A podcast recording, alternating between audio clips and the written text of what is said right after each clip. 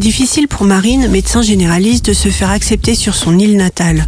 Le remplacement du docteur habituel ne se passe pas bien, avec des habitants qui au mieux l'ignorent, au pire lui sont franchement hostiles. L'océan est toujours là, avec ses soubresauts spectaculaires et des ciels plombés, où le soleil éclate soudain. La contemplation aide Marine à surmonter cette animosité.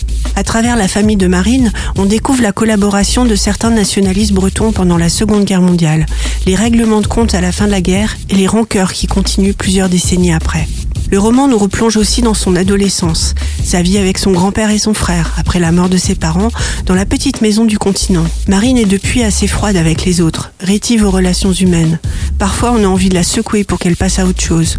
Heureusement, la vie suit son cours.